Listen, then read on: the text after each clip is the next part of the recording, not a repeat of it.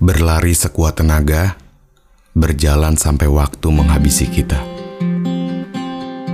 Dan kecewa justru sering menemani kita dibanding dengan bahagianya.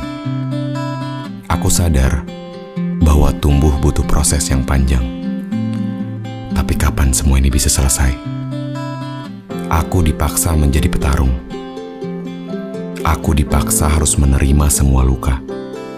Padahal isi kepala nggak selesai dengan kata nggak apa-apa. Kecewa datang silih bergantian. Kecewa nggak akan pernah bilang kalau ia akan datang. Yang aku harap, semoga kecewa dapat berubah dengan hal baik lainnya.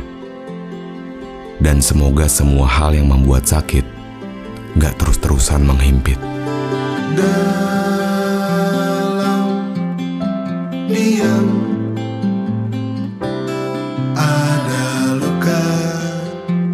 tertawa riang